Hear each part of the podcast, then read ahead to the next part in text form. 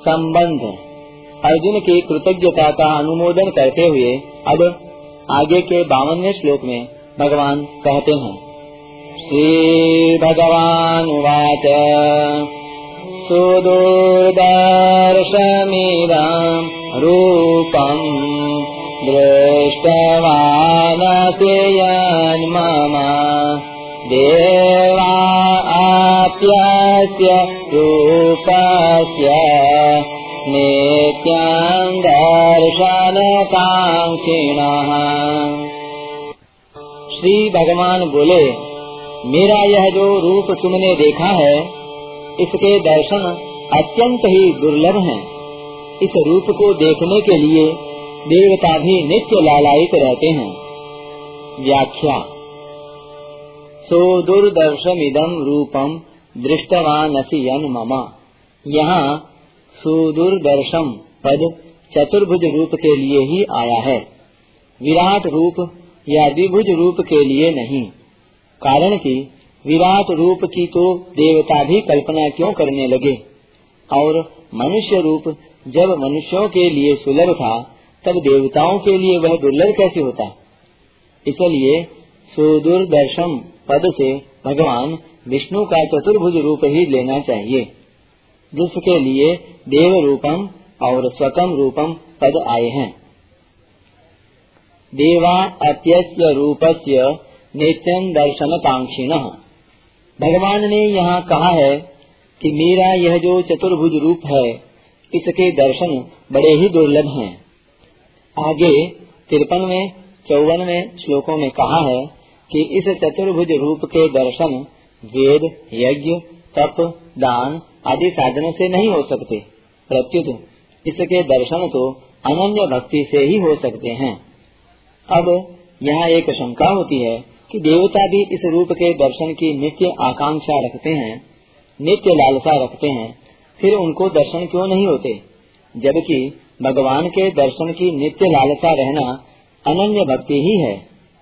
इसका समाधान यह है कि वास्तव में देवताओं की नित्य लालसा अनन्य भक्ति नहीं है। नित्य लालसा रखने का तात्पर्य है कि नित्य निरंतर एक परमात्मा की ही लालसा लगी रहे और दूसरी कोई लालसा न रहे। ऐसी लालसा वाला दुराचारी से दुराचारी मनुष्य भी भगवान का भक्त हो जाता है और उसे भगवत प्राप्ति हो जाती है। परंतु ऐसी अनन्य लालसा देवताओं की नहीं होती क्योंकि वे प्रायः भोग भोगने के लिए ही देवता बने हैं और उनका प्रायः भोग भोगने का ही उद्देश्य होता है। तो फिर उनकी लालसा कैसी होती है?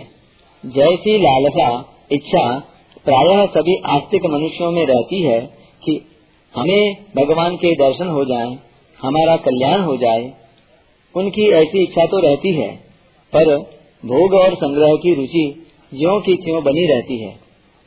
तात्पर्य है कि जैसे मार्ग में चलते हुए किसी को मणि मिल जाए, ऐसे ही गौणता से हमारी मुक्ति हो जाए तो अच्छी बात है।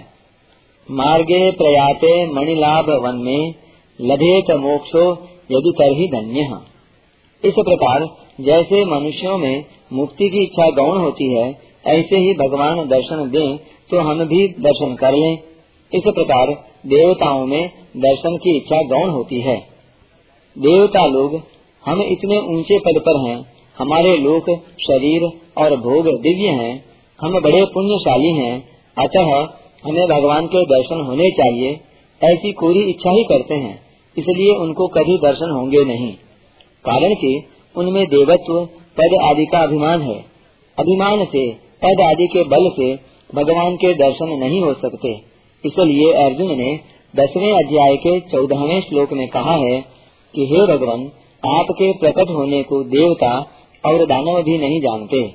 इस प्रकार अर्जुन ने भगवान को न जानने में देवताओं और दानवों को एक श्रेणी में लिया है। इसका तात्पर्य यही है कि जैसे देवताओं के पास वैभव है, ऐसे ही दानवों के पास विचित्र विचित्र माया है, सिद्धियाँ हैं। पर उनके बल पर वे भगवान को नहीं जान सकते। ऐसे ही देवता भगवान के दर्शन की लालसा भी रखें तो भी उनको देवत्व शक्ति से दर्शन नहीं हो सकते, क्योंकि भगवान के दर्शन में देवत्व कारण नहीं है।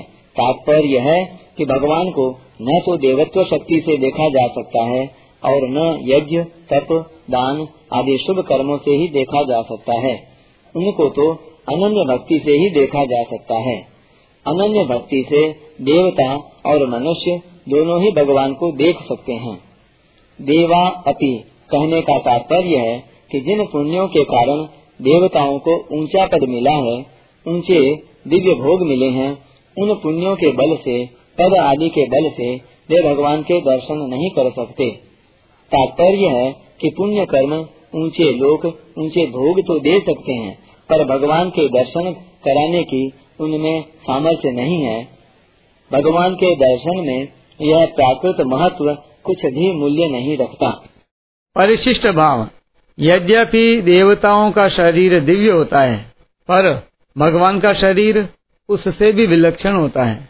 देवताओं का शरीर भौतिक, तेजोमय और भगवान का शरीर चिन्मय होता है। भगवान का शरीर सत, चित्त, आनंदमय नित्य, अलौकिक और अत्यंत दिव्य होता है। चिदानंदमय देह तुम्हारी, विगत विकार, जान अधिकारी। अतः देवता भी भगवान को देखने के लिए लालायित रहते हैं।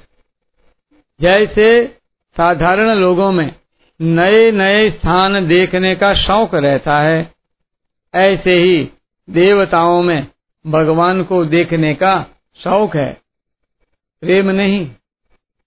तात्पर्य है कि जैसे भक्त प्रेम पूर्वक भगवान को देखना चाहते हैं, ऐसे देवता नहीं देखना चाहते। इसलिए भगवान प्रेमी भक्तों के तो अधीन हैं, पर देवताओं के अधीन नहीं हैं।